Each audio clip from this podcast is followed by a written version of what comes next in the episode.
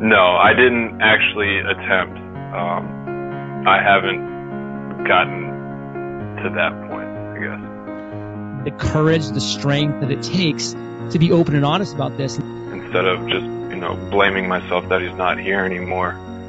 Uh, I was prepared to shoot myself. Um, and I called my family um, to sort of say goodbye. To be honest, I was scared reaching out for help because I was like, this could totally ruin my career. Somebody to have a more proactive approach, and that he was coming to me to be that person. They had found him, and he committed suicide.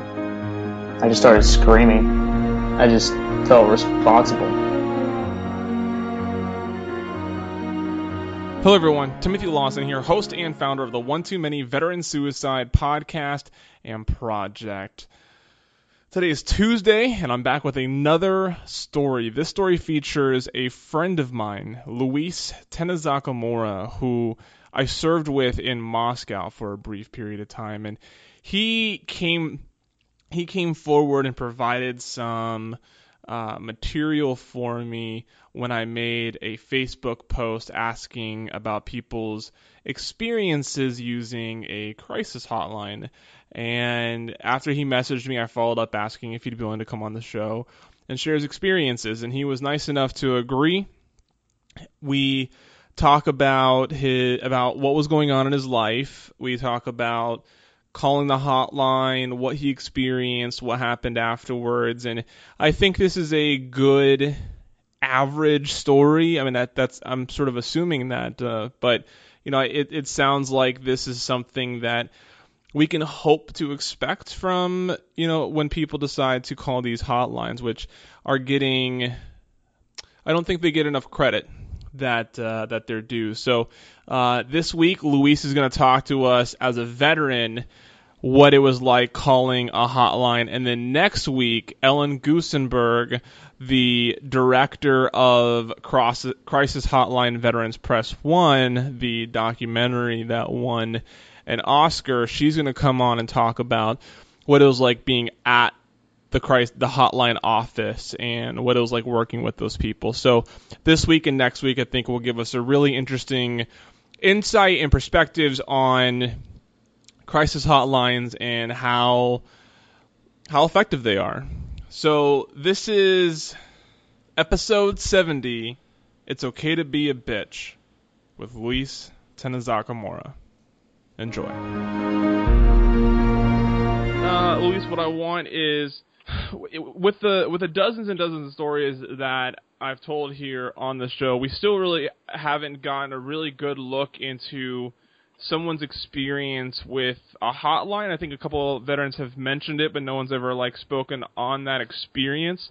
Yeah. So maybe provide a little bit of context as to what you were personally experiencing before you made the decision to call the hotline and then you know talk to us about you know that decision the phone call uh, you know and we'll work from there so first of all what was going on in your life that prompted uh, you to make that phone call uh let me see well you know how the marine corps teaches you how to um you know for them it's mostly about mission accomplishment right they don't Right. necessarily care about how you're feeling just as long as you get the mission done so um I learned that in the Marine Corps and then when I got out I kind of learned how to keep things bottled up, you know? Um you keep things bottled up and then you you you know, you just deal with whatever is going on in front of you. But feelings aside, you know, you you don't think about any of that. So um up until uh I think it was like 2 years ago I um you know, I started having trouble with um with my uh you know, with my ex-wife um and uh you know all these things you know you know family trouble and then you know shit that um i'm sorry stuff that uh stuff that bothers you you know you're fine you know stuff that uh stuff that you just keep bottled up basically uh you know uh from when you were in the marine corps you know i, I became a pro at it basically um, yeah you know, and then uh you know, I think it was about a year ago I had uh I had basically had enough. Uh I, it was towards the end of my uh I guess you can say towards the end of my marriage. Well, last year was basically when when she moved, so that kind of hit the um hit the the turning point, you know, uh, when she moved, and uh, I wasn't able to see my kids. So you know what I mean? Like all that just poured out, Sure. and uh, it became kind of hard to just deal with stuff, you know. So I seek the. That's when I started seeking a hotline. Um, Do you know. remember which? Do you remember which hotline you called? I called the uh, the the one that's on the website, the um the veterans hotline. Uh, Okay. It's it's an 800 number. Um, Yeah.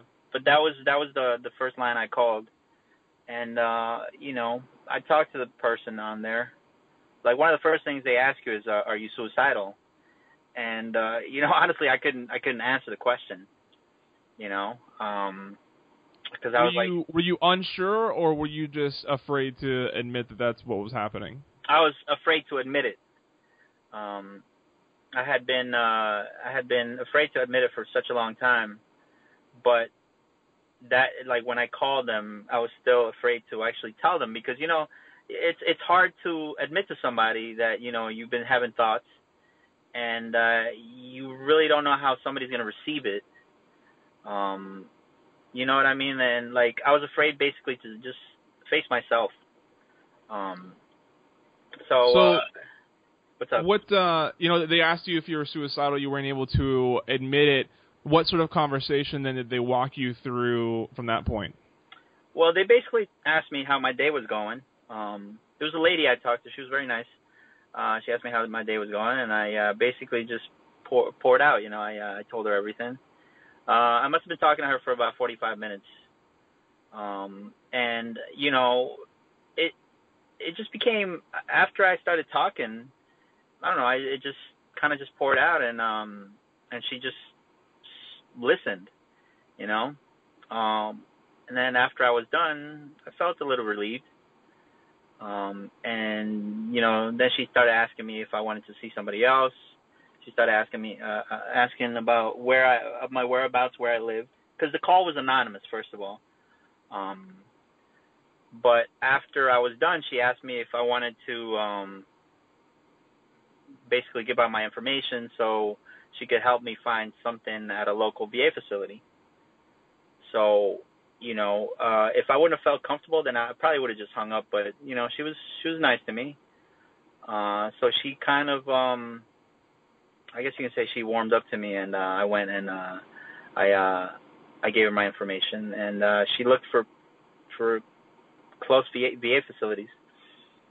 And um so that was it. That was like the the beginning of um of a long road actually for me into admitting to myself that, you know, I I was thinking about it, you know? Yeah. Well, did you did you feel better about? Did you feel more optimistic's probably not the word, but did you feel more comfortable with your emotional state after that phone call? Uh I'm not gonna say I felt more comfortable. Uh I guess I felt more I felt like I actually had a door to walk through, you know? Um like uh I felt like okay, well I guess I want to take this route. So let me slowly take it. I'm not gonna, you know, just go all out. So let me just, you know, let me follow this way.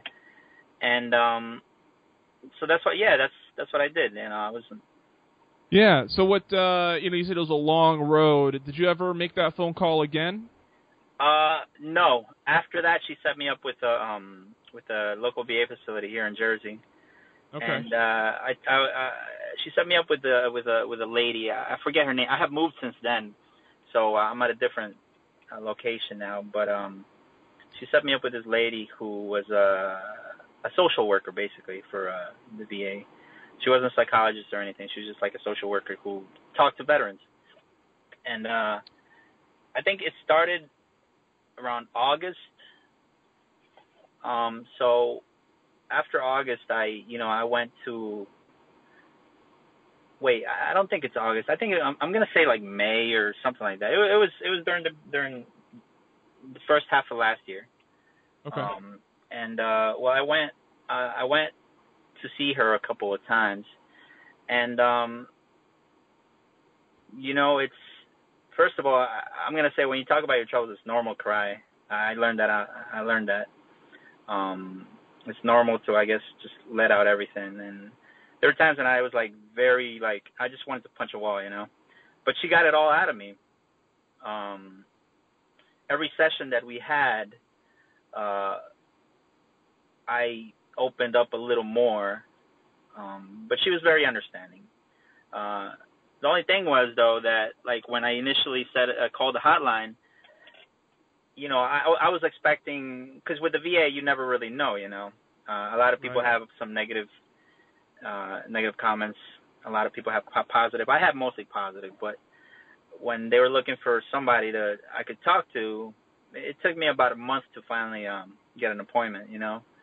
So the scheduling was kind of off and I hated waiting because I just wanted to, you know, I was anxious to get it all out, but here I am, you know, waiting a couple of weeks and, you know, just waiting and waiting and and then finally the, the appointment comes, you know. So So scheduling kind of did sucks the a little.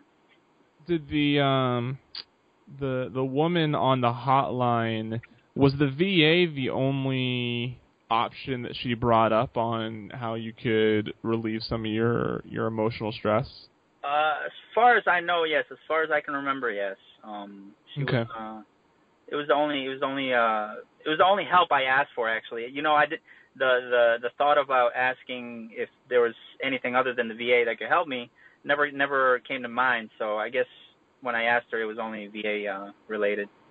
Yeah, I, I asked because there's a lot of there's I mean I guess there's not a lot, but there's a few organizations nationwide that um, you know while veterans are waiting for their VA appointments and their opportunities there, can provide uh, you know counseling within you know 48 hours of of emotional crisis. That way Okay. you so that way you can get that opportunity to just let it all out and so that way you're not feeling that anxiety and that tension anymore and then you can find then you know once you're into the VA you've gotten used to talking about it and stuff like that and um I've always I've I just wondered if if that's something that they would have brought up or if, if that's something that definitely needs more of initiative. No, uh, they never brought it up, but I guess um, maybe it's something that they should because, you know, like I said, when I was talking to them, it was basically me just, you know, looking for answers. Um, so the thought about asking if they know anybody else or any outside help never came to mind, but it is something that they maybe should should emphasize. Yeah, absolutely. Yeah. do you um would you, if if you knew that a a friend or a fellow veteran was experiencing the same side of, same uh sense of emotional crisis uh would you would you recommend that they they call that same hotline is that something that you would uh emphasize as a good resource for veterans Uh, yes, of course. Um, because even talking to somebody, I mean, somebody who just, you know, you've never met before, just totally random person, even just talking to somebody just helps a lot. Um, you know, it Do you think kind of it- paves way for what's co- what, what's to come in the future if you do decide to actually, you know, let out, let everything out. Yeah did you did, did you find it easier to talk to someone that you had no no real relationship with Uh, yes, yes. Um, uh, ever since I started talking to somebody, like I said, uh, through the first half of last year, um, ever since I started talking to somebody, I, uh, every once in a while I would, uh, like I said, like I moved since then, so I had Yeah. to start talking to somebody new. So it, I don't know, it just, it just became, I guess say normal to just talk to somebody new. Um, but at the same time, you know, because you know they're there as professionals, um, and after, like I said, after you kind of just talk to somebody about it, you kind of, you kind of begin to feel okay about talking about it. Um, some of Yeah, them were kind of, kind of like, okay, all right, what's next? You know, kind of like, just one of them actually um it seemed like he was there just to you know just to listen to you it wasn't he he he wasn't there to like guide you or anything you know just I, I, I in my experience it's only been one of them How how is this? Uh, I mean, have you opened up to friends or family members about this experience now? Uh, you know, it took me a while to uh, let him know what I was going through. Um, and and it wasn't until a couple of months ago that I finally, you know, opened up. And because what I I mean with with the VA, they did help me out a lot, you know, talking about it. And uh what they helped me understand was, you know, um you can't blame yourself forever. You know what I mean? Like so with that said, I it, it, they did help me open up the family. Um so, you know, that that was pretty good. And it, it only happened up until a few months ago when I kind of, I guess you can say, hit rock bottom. And um, that's that's after that, it kind of just, you know, I kind of just released everything, and uh, it was good after that. Yeah, I'm gonna ask you a couple questions just so um, these are meant to maybe help some of the audience members resonate a, a little bit more with your story because I think uh, you know the the reason why it's called one too many in the way that it is with the one comma two comma many yeah. is it's meant to you know when we hear a few a, we when we hear just a small sample size of stories we realize that this that these stories are really common uh, throughout much of the community and being able to show people that look you're not you're not alone in all this is really helpful. So while you're i mean did you suffer from any substance abuse um or did you find yourself just you know picking up bad habits while you were while you're going through this uh emotional crisis? Uh let me see. Uh like i said i've been i've been bottling up everything. Uh, even even after i started talking about it i um i still kept things bottled up and uh it was a day in April when everything just kind of fell apart. Um and uh and ever since that day I my drinking increased. Um my yeah, my drinking increased. Uh even though I was still talking to the psychiatrist. Um they gave me uh they gave me uh what do you call it, antidepressants. Um yeah. and uh they do have side effects and they do kind of take a take a make you change a little bit. Um, but you know, they said don't don't don't take it without drinking. But yeah, of course I was drinking. Um, I was going to work drunk. Uh, you know what I mean? So it's like you, even though you're talking about it, it, it takes a while for you to get over it. Um, so even though you're talking about it, you still kind of feel like like there's nothing helping you, you know. Um, you may talk. So you're to, yeah. Oh, so you're you're a little you're a little more than a year past that that you know that day in April. Yeah. You know where do you where do you stand now on? Uh, are you how often are you seeing uh, a counselor and how's your drinking uh, improved or not improved since then and, and how are you emotionally overall? Okay, uh, let me see. Um, like I said, April is when everything just came um came crashing down, but I didn't hit rock bottom until a couple of months ago. I'm gonna say June, uh, or towards the end of May. Um, I'm gonna say I uh, I uh, I drank for a couple of days and I don't remember any of it, but uh, but uh, you know what? I, I totally forgot your question. I was getting to there, but I totally forgot what it was, was that you asked. Yeah, I mean, like so, like we're so let's start with it. How um how often are you seeing counseling now? Okay, uh, I saw counseling. Oh, uh, um, I, I haven't seen the counselor for the past uh, couple of months because, uh, like I said, after I hit that that point of um of being drunk for, I think I was drunk for like three straight days. Um, I don't remember any of it. All I remember is just laying in my couch and you know just basically trying to drink to death, you know. Um, and then uh, about a week later, that's when I saw a counselor, um, and I, I told him what happened. So, but when I hit that point, um, you know, out of all people, my older brother, he's the one that, who actually came and talked to me. Nobody, like, up to this point, nobody really knew how bad I was until my brother came and saw me, and he saw like how I was shaking and he saw like how I was like reacting and all these things. I was a I was a I was a miserable mess. Um so he talked to me and uh he has he, he's always been my big brother, and I've always looked up to him. But he has never actually given me advice that has been so helpful as up to that point, you know. And I'm gonna say it's because of him um, why I today um, rarely drink anymore. Uh, I am in top physical shape.